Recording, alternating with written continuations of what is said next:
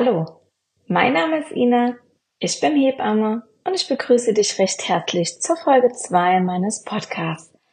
Heute möchte ich mich ganz gerne mit dem Thema Erkältung beschäftigen. Um diese Jahreszeit ist es ja nicht selten, dass jemand erkrankt, unabhängig von Schwangerschaft, Stillzeit oder auch dein Neugeborenes ist es natürlich immer möglich, dass irgendwelche kleinen Beschwerden auftauchen.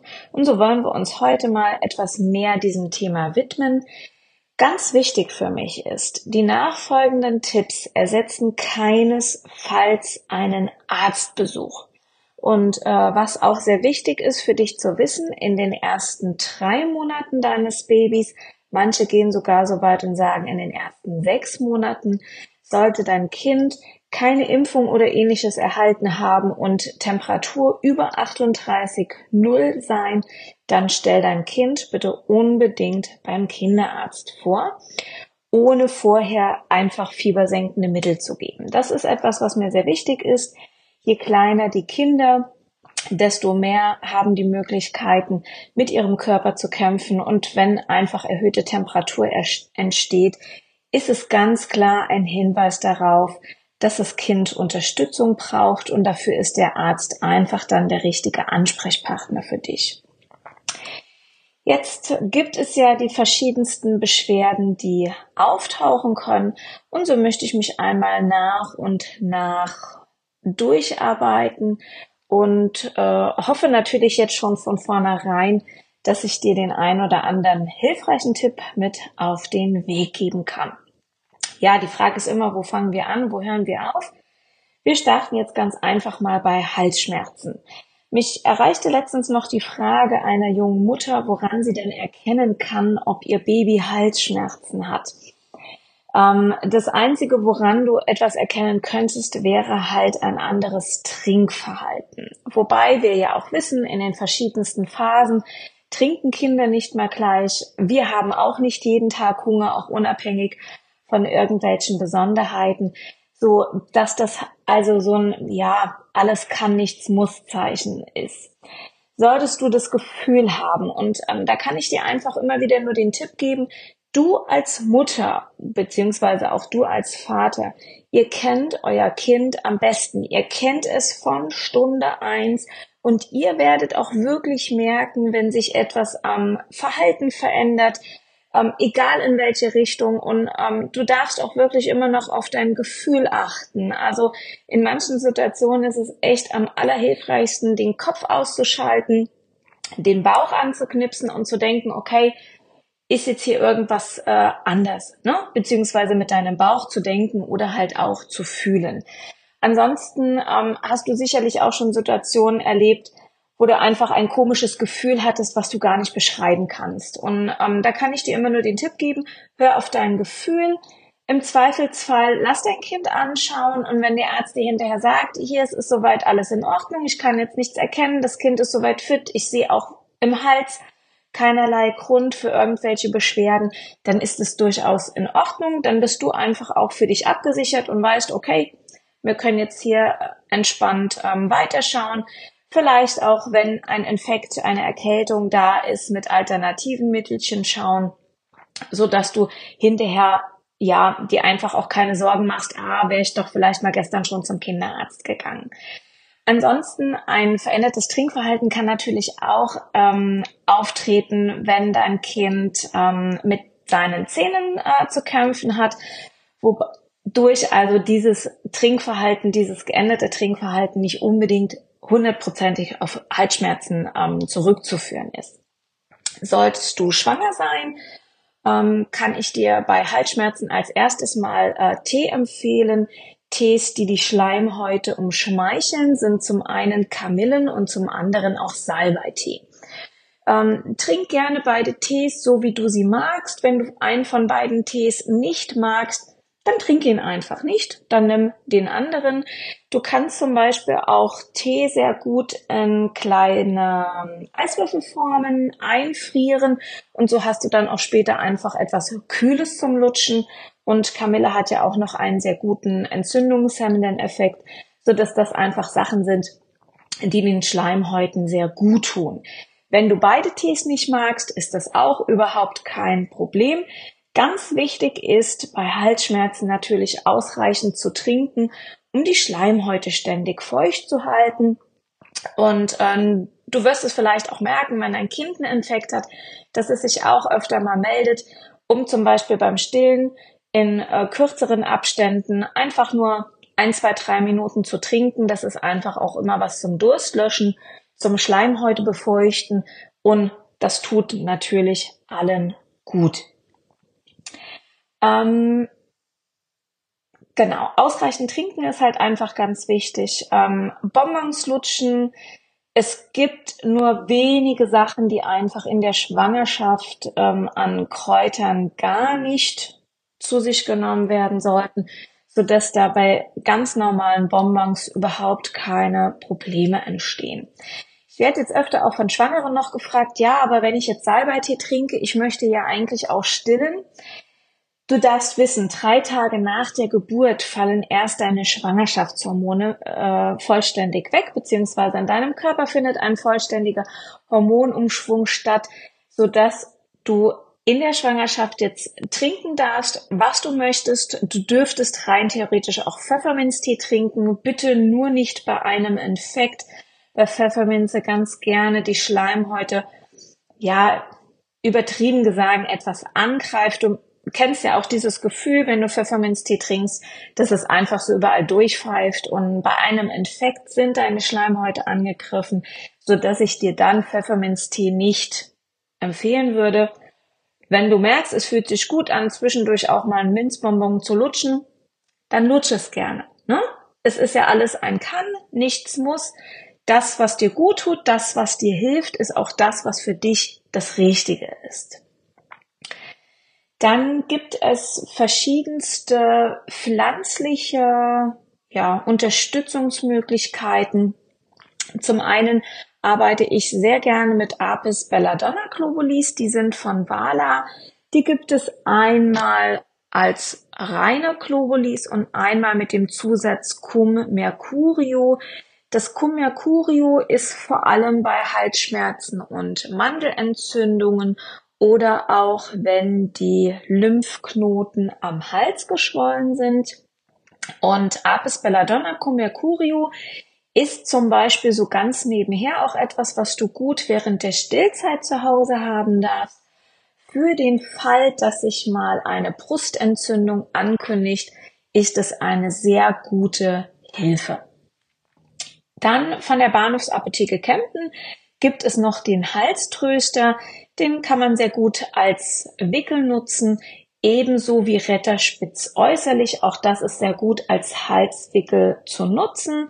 Da kannst du das Retterspitz ähm, in 50-50, also 1 zu 1 verdünnen. Das heißt, du könntest jetzt zum Beispiel 20 Milliliter Retterspitz äußerlich nehmen, 20 Milliliter Wasser, ähm, machst ein Tuch damit nass. Ich würde dir vielleicht ein ähm, Küchentuch empfehlen, weil es einfach nicht so dick ist und dann auch dementsprechend nicht so viel Flüssigkeit aufsaugt.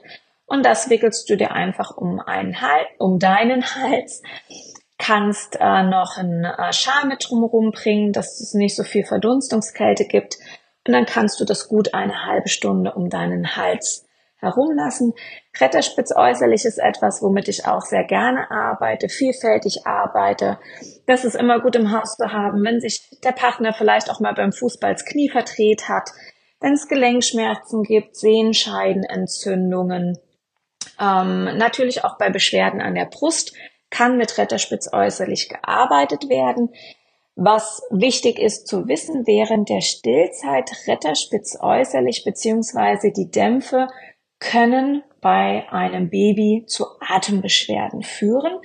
Es ist ein Kann und kein Muss. Also Retterspitz ist nicht ähm, ausgeschlossen in der Stillzeit anzuwenden. Auf jeden Fall ist es sehr wichtig, falls es auf der Brust angewendet werden würde, dass die Brustwarze natürlich ausgelassen wird. Und die Brust sollte einfach vorm Stillen ausreichend ähm, mit warmem Wasser abgewaschen werden, damit das Retterspitz auch abgetragen wird. So würde ich dir jetzt auch empfehlen, wenn du den Retterspitzwickel am Hals in der Stillzeit machst, Schau, dass du danach vielleicht auch deine Anziehsachen wechselst, dass die Dämpfe halt nicht in deinen Sachen sind, dass das Kind damit so wenig wie möglich Kontakt hat. Und ähm, du darfst dir natürlich auch deinen Hals noch abwaschen und ähm, dann sollte da keinerlei ähm, Probleme zu erwarten sein. Ja, neben Halsschmerzen ist ja so der nächste Klassiker bei einer Erkältung Ohrenschmerzen. Auch da wurde ich gefragt, wie ich jetzt ähm, herausbekommen kann, dass mein Baby Ohrenschmerzen hat. Es ist natürlich auch hier möglich, dass sich dein Kind je nach Alter häufiger ans Ohr greift, vielleicht auch am Ohr reibt, ähm, am Ohr kratzt. Das sind halt, wie gesagt, so sanfte Hinweiszeichen, dass etwas sein könnte. Wenn dein Kind einen Infekt hat und du beobachtest so etwas, dann wird natürlich auch eher nochmal der Verdacht sein, okay, das Kind reagiert vielleicht auch schon mit der Temperatur, die steigt etwas an. Es verhält sich anders als sonst, es greift sich öfter an die Ohren, so dass es dann auch eine Möglichkeit ist zu sagen, okay, wenn das hier jetzt mehr wird, ich rede jetzt nicht davon, dass sich dein Kind zwei oder dreimal am Ohr reibt. Das heißt, wenn du merkst, okay, dein Kind ist jetzt wirklich sehr, sehr häufig am Ohr und die Symptomatik drumherum passt, dann darfst du auch hier einfach, wenn dein Gefühl es dir sagt, auf dein Gefühl hören und dein Kind einmal anschauen lassen. Ein berühmtes Mittelchen bei Ohrenschmerzen, das kennen wir alle noch von unseren Omas, sind die berühmten Zwiebelsäckchen. Genauso kann ich auch Zwiebeln im Wasser kochen und diesen Zwiebelsaft natürlich dann abgekühlt als Ohrentropfen nutzen. Ohrentropfen ist jetzt etwas, womit ich bei einem Neugeborenen selber in der Anwendung etwas vorsichtig wäre. Ähm, mit einem Zwiebelsäckchen zu arbeiten ist durchaus äh, kein Problem wichtig ist, um dein Kind nicht irgendwie an irgendeiner Körperstelle zu ähm, verbrühen oder auch verbrennen. Also mit heißem Wasser solltest du natürlich nichts an deinem Baby machen. So ist auch eine Wärmflasche bei einem Kind ja absolut äh, nicht mehr, ja, wird nicht mehr so wohl geheißen, einfach weil die Wärmflasche auch mal kaputt gehen kann und es da natürlich auch schon ziemlich heftige Verbrühungen gab. Wenn du deinem Kind ein Zwiebelsäckchen machen möchtest, dann schau einfach, wenn das Säckchen an deiner Handgelenksinnenseite sich weder heiß noch kalt anfühlt, dann ist es genau die richtige Temperatur für das deinem Kind auf die Ohren zu legen. Und du kannst dann einfach ein ähm, Stirnband noch mit drüber ziehen, sodass das Zwiebelsäckchen ein bisschen besser am Ohr hält. Es gibt von Wala das ist eine Firma, die anthroposophisch arbeitet. Auch noch die Akonit-Ohrentropfen. Äh, die dürfen auch bei Mittelohrentzündung gegeben werden. Das schließt jetzt natürlich nicht einen Arztbesuch aus, der dann auch eine Diagnose stellt. Also wie gesagt, das alles sind Sachen, die zusätzlich gegeben werden können oder wenn ich halt jetzt noch nicht weiß, dass mein Kind eine Mittelohrentzündung hat, es hat Ohrenbeschwerden oder ich selbst habe auch in Schwangerschaft oder Stillzeit Beschwerden, dann darf ich diese Ohrentropfen durchaus anwenden. Auch bei Ohrenschmerzen ist das Apis Belladonna von Wala nochmal sehr gut. Und äh, genau, ansonsten gibt's vielleicht noch das ein oder andere Hausmittelchen, was ich jetzt hier vielleicht nicht gerade erwähnt habe, was du aber kennst, womit du selbst auch schon sehr gute Erfahrungen gemacht hast, entweder weil du es aus deiner Kindheit kennst, von deiner Mama und deiner Oma, oder weil du einfach auch jetzt das eine oder andere Mittelchen für dich entdeckt hast, gemerkt hast, ey, wenn ich irgendetwas habe, das hilft mir super, dann solltest du schwanger sein oder aktuell stillen Schau bitte einfach nach, ob es in Schwangerschaft oder Stillzeit genommen werden darf. In vielen Beipackzetteln steht drin, dass die Einnahme immer nur in Arztrücksprache erfolgen sollte. Dann hast du hier auch die Möglichkeit, während Schwangerschaft und Stillzeit im Internet auf der Seite www.embryotox.de nachzuschauen Dort findest du verschiedenste Medikamente aufgelistet und kannst genau sehen, darf ich das in der Schwangerschaft nehmen? Gibt es hier irgendwelche Bedenken? Und genau das Gleiche betrifft auch die Stillzeit. Ansonsten hast du auch immer die Möglichkeit, natürlich bei deinem Apotheker vor Ort nachzufragen. Auch die können dir immer sehr gut Auskunft geben, ob etwas in Schwangerschaft und Stillzeit erlaubt ist oder nicht. Und um nicht zu vergessen, kannst du natürlich auch immer noch deine Hebamme kontaktieren und bei ihr nachfragen. Wir hatten ja zu Beginn schon etwas über die Temperatur, über die erhöhte Temperatur gesprochen. Ähm, Husten ist jetzt etwas, was immer sehr kritisch beziehungsweise sehr genau angeschaut werden sollte. Ähm, du darfst wissen, wenn dein Kind im Rachen Schleim hat, auch schon als Neugeborenes, dann kann es sich nicht räuspern, wie wir das kennen. Es hat lediglich die Möglichkeit, entweder über das Rausspucken Schleim zu entleeren. Das heißt, ein Kind spuckt entweder Milch oder wenn die Mahlzeit lange noch her ist, ist es einfach nur noch eine klare Flüssigkeit. Manchmal sind da auch noch weiße Bröckchen drin. Das ist völlig in Ordnung. Wenn dein Kind spuckt und die Milch ist nicht so reingelaufen nach einer halben Stunde beziehungsweise raus, wie sie reingelaufen ist, zeigt uns das auch einfach, dass die Verdauungsenzyme wunderbar funktionieren. Und wenn du dann einfach Schleim in dieser Milch mitentdeckst, dann weißt du nur, okay, mein Kind hat einfach ein bisschen mehr Schleim im Rachen gehabt und dieser Schleim musste jetzt raus. Und das Kind hat halt nur die Möglichkeit, es entweder über Spucken zu tun oder über Husten.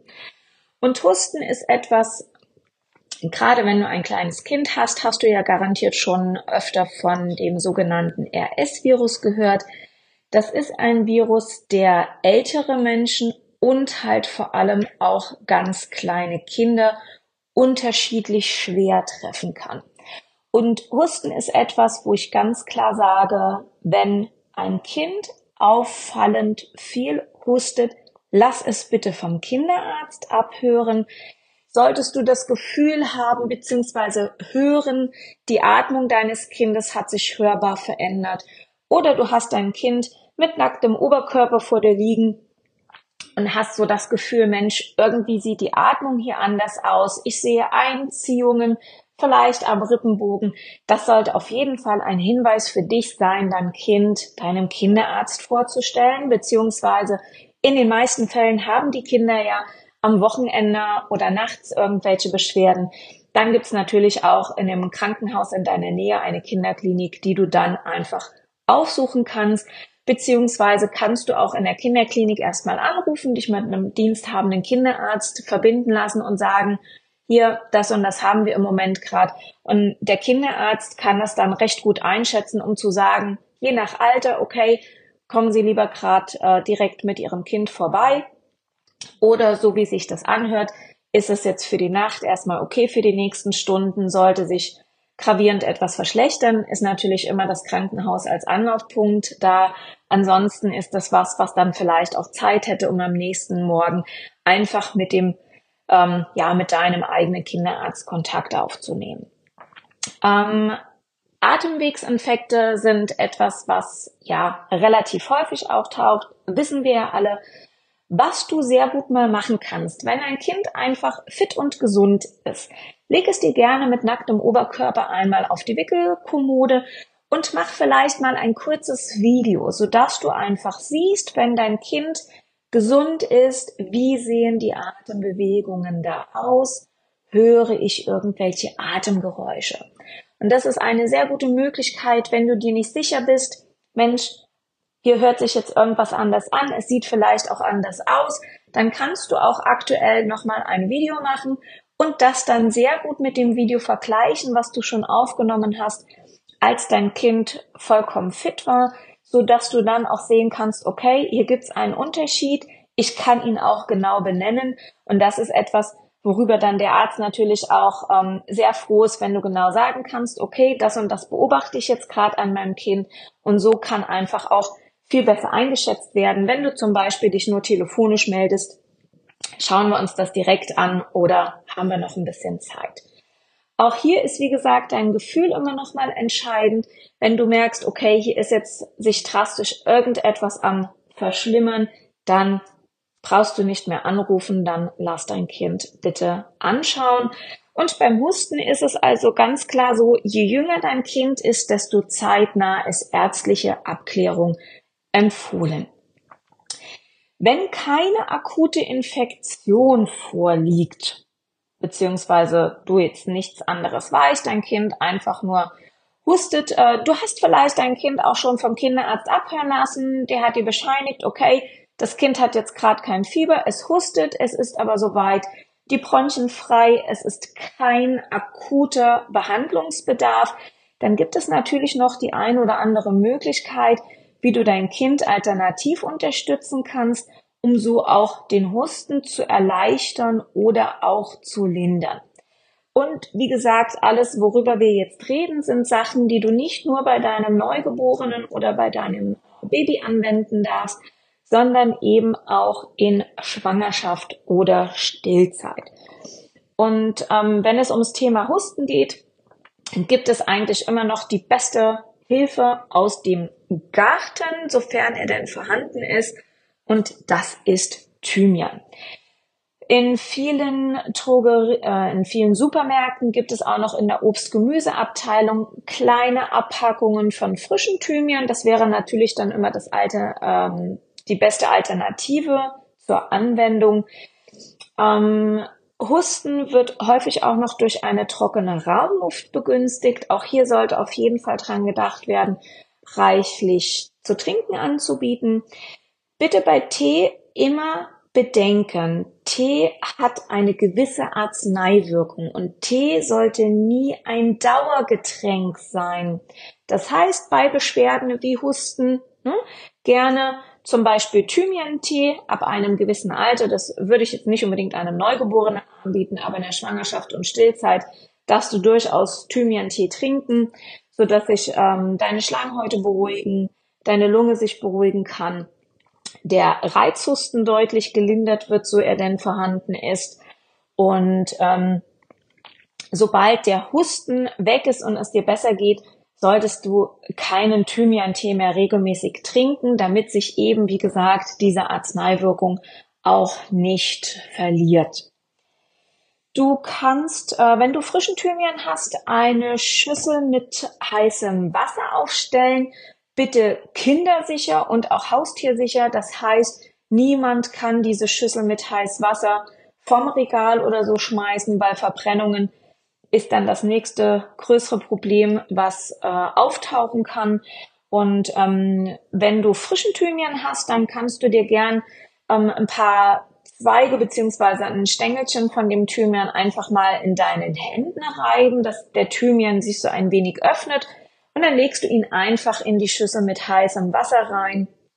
Und ähm, dieses heiße Wasser verändert zum einen die Luftfeuchtigkeit im Raum und Thymian ist halt besonders gut, um ähm, Hustenreiz beziehungsweise auch Reizhusten zu lindern. Und die meisten Probleme haben wir dann äh, auch nachts, so dass es besonders gut ist, das abends vorm Schlafengehen aufzustellen. Und ähm, zusätzlich schadet es nie, die ähm, Luftfeuchtigkeit im Raum etwas zu erhöhen, einfach weil das dann besonders gut für die Lungen ist. Solltest du die Möglichkeit haben, ein ähm, Inhaliergerät zu besitzen, dann darfst du natürlich auch jederzeit inhalieren. Ähm, einfach mit ganz normalem Kochsalz, das ist immer eine gute Möglichkeit. Auch dadurch werden die Schleimhäute befeuchtet und Hustenreiz zum Beispiel deutlich gelindert die Kinder und auch wir merken das ja nach dem Inhalieren, dass wir einfach deutlich besser durchatmen können. Und wenn du ein Inhaliergerät zu Hause hast, dann ähm, schau einfach, dass du in der Apotheke noch einen Aufsatz für dein Kind bekommst, je nach Alter des Kindes, so dass es da einfach auch mit von dem Inhaliergerät profitieren kann. Von der Bahnhofapotheke Kempten gibt es einen Thymian-Myrte-Balsam. Den darfst du auch schon bei einem Neugeborenen verwenden. Wichtig ist hier, nimm bitte eine sehr kleine Menge. Du kannst die ähm, Brust bzw. den Brustkorb deines Kindes dünn einreiben. Und ich würde dir dann empfehlen, bevor du den Body anziehst, vielleicht noch ein trockenes Wattepad draufzulegen. So wird die Stelle auch nochmal gut gewärmt und der Effekt besonders unterstützt. Dann gibt es natürlich auch zum Beispiel von der Firma Wala noch die Bronchiplantago Globulis. Bei den ähm, Sachen, egal ob sie von Wala sind, ob sie von Veleda sind, ähm, steht auch immer mit dabei, ob du die während der Schwangerschaft, der Stillzeit anwenden kannst oder ob die auch schon für Babys oder erst für Kinder ab einem gewissen Alter sind. Dann gibt es von Wala auch noch den Plantago Bronchialbalsam. Das wäre also eine Alternative zu dem Thymian-Myrte-Balsam, um dein Kind am Brustkorb einzureiben. Und ähm, von Veleda gibt es auch noch ein Hustenelixier. Für ältere Kinder gibt es auch noch Fenchelhonig. Honig ist etwas, was erst ab dem ersten beziehungsweise ab dem zweiten Geburtstag den Kindern gegeben werden sollte. Die Meinungen sind da sehr unterschiedlich. Die einen sagen erst ab einem Jahr, die anderen erst ab zwei Jahren. Schau einfach, wenn du ein Produkt hast, was dort angegeben ist und ähm, dann halte dich auch bitte daran oder frag auch gern deinen Apotheker des Vertrauens um Rat. Dann kannst du auch noch einen Hustensaft aus Honig und Zwiebeln selbst machen. Du findest da im Internet verschiedenste Anleitungen dafür, wie du so etwas kochen kannst. Und äh, ja, wenn dich das interessiert, wirst du da auf jeden Fall etwas finden. Und was zum Thema Husten auch noch ein interessanter ähm, Neben, eine interessante Nebeninfo mit ist, es ist durchaus möglich, dass dein Kind merkt, wenn es immer wieder nur so kurz am Meckern ist, dass du nicht direkt darauf reagierst, dass du es nicht direkt aus seinem Bettchen holst, so dass dein Kind merkt, okay, es braucht einfach mehr Aufmerksamkeit, um von dir zum Beispiel aus dem Bett geholt zu werden. Und so kann es sein, wenn dein Kind hustet, merkt es direkt, ah, hier steht jemand am Bett ganz schnell Ne? Und ich brauche vorher gar nicht mehr so fünf, sechs Mal so leicht äh, äh, äh, zu machen, bis jemand nach mir gucken kommt, sondern ich huste und aha, da ist jemand. Es ist also auch möglich, dass ein Kind ein sogenanntes Aufmerksamkeitshusten von sich gibt. Es hat also nichts damit zu tun, dass dein Kind mit dem Bronchen oder der Lunge irgendeine Beschwerde hat, sondern einfach, dass es hustet, weil es weiß, du kommst dann. Auch das wirst du relativ schnell rausbekommen, ob das jetzt der Fall ist, dass dein Kind aus Aufmerksamkeit äh, hustet oder ob es wirklich Beschwerden hat. Ja, auch Schnupfen ist natürlich was, was uns jederzeit ereilen kann. Manchmal kommt der Schnupfen ja auch, bevor irgendwelche anderen Beschwerden kommen. Manchmal ist der Schnupfen auch am Ende da, für den ähm, Schnupfen beziehungsweise für die Nase gibt es von der Bahnhofapotheke Kempten einen sogenannten Engelwurzbalsam. Und ähm, das ist wirklich phänomenal, wie der wirkt. Ich habe ihn selbst auch schon mal ausprobiert. Der ist ähm, ganz dünn auf die Nasenflügelchen aufzutragen. Und das Interessante ist, egal wie dicht die Nase zu ist, nach kurzer Zeit wird sie einfach frei man kann durch die Nase wieder atmen. Und wir wissen ja alle, wenn die Nasenatmung behindert ist, dann, ja, geht's uns halt nicht so gut. Ähm, ihr werdet an äh, eurem Kind merken, dass das Essen einfach nicht mehr so leicht ist. Ne? Und ähm, klar, wenn ich essen möchte und krieg dann keine Luft durch die Nase, dann ist natürlich schon mal anders, alles anders als sonst, so dass der Ingewurzbalsam einfach eine super Möglichkeit ist äh, zur Unterstützung. Ansonsten in manchen Apotheken kann man sich vor Ort auch eine sogenannte Anisbutter anmischen lassen.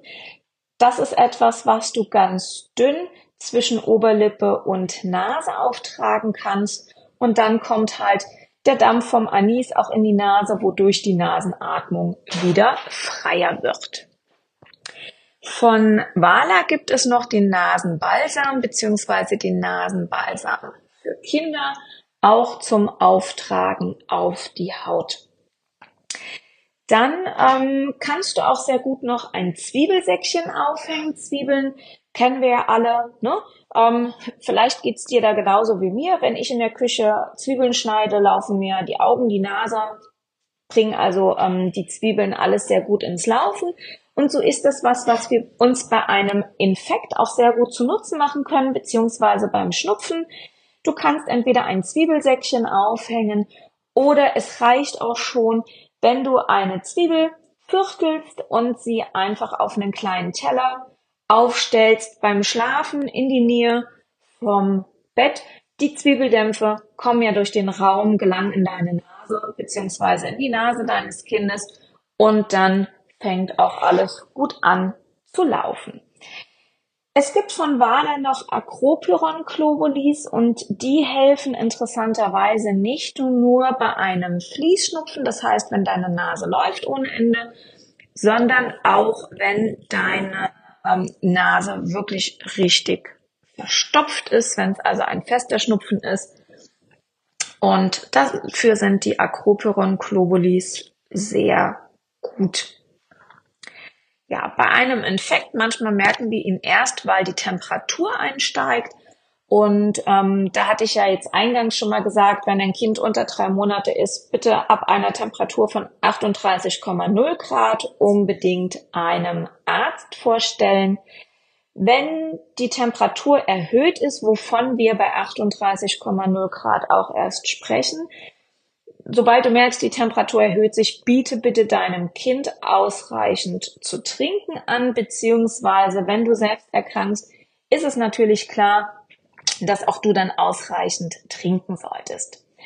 Bei Kindern, die älter als drei oder auch sechs Monate sind und ähm, ich hatte ja eingangs gesagt, die Meinungen sind unterschiedlich. Manche sagen, auch wenn ein Kind noch bis sechs Monate alt ist, sollte man ab 38.0 schon einen Arzt aufsuchen.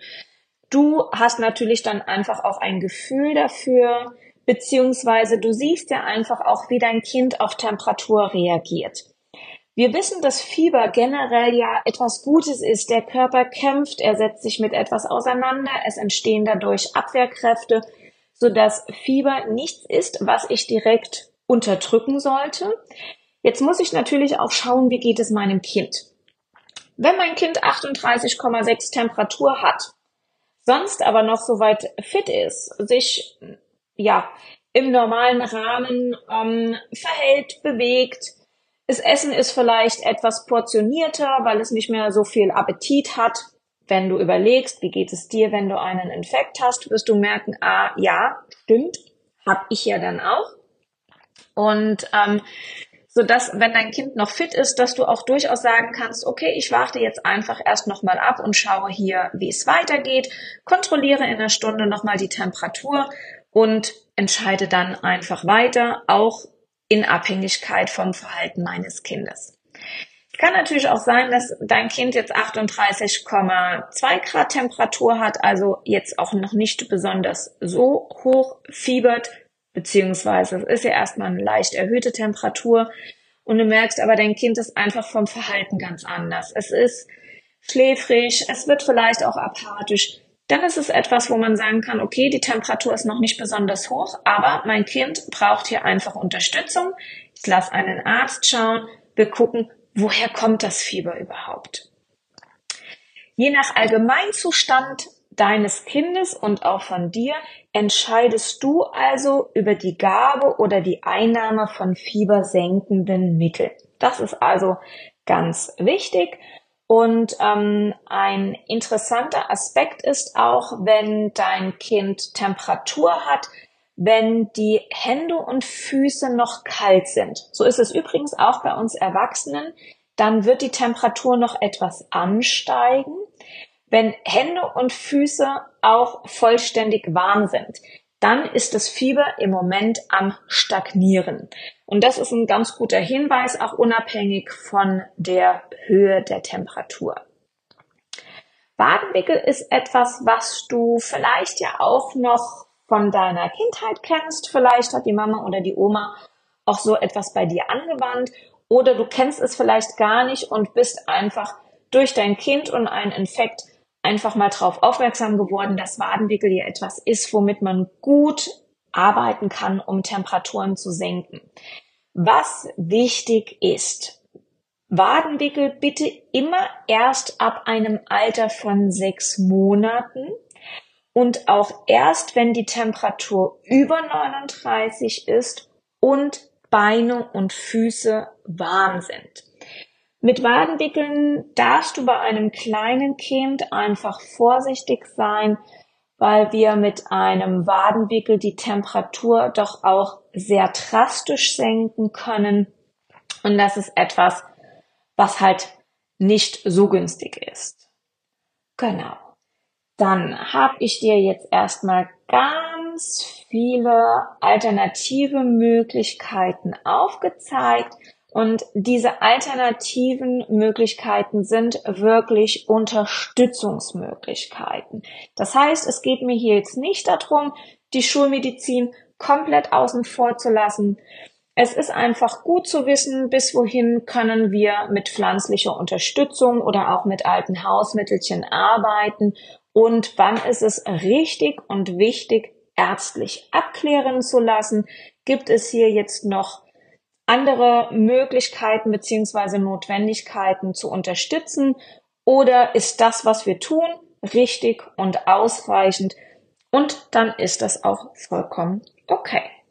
Dann hoffe ich, dass ich dir jetzt erstmal einen kleinen Ein- oder auch Durchblick geben konnte. Sollte gerade irgendjemand erkältet krank sein, wünsche ich euch natürlich auf jeden Fall gute Besserung. Ansonsten drücke ich euch die Daumen, dass ihr gesund bleibt und dass ihr vielleicht so wenig wie möglich Mittelchen braucht. Ich danke dir dafür, dass du dir die zweite Folge meines Podcasts angehört hast und wenn du noch Rückfragen oder auch Anmerkungen hast, freue ich mich natürlich auch darüber. Und ja, danke dir und bis zur nächsten Folge. Tschö!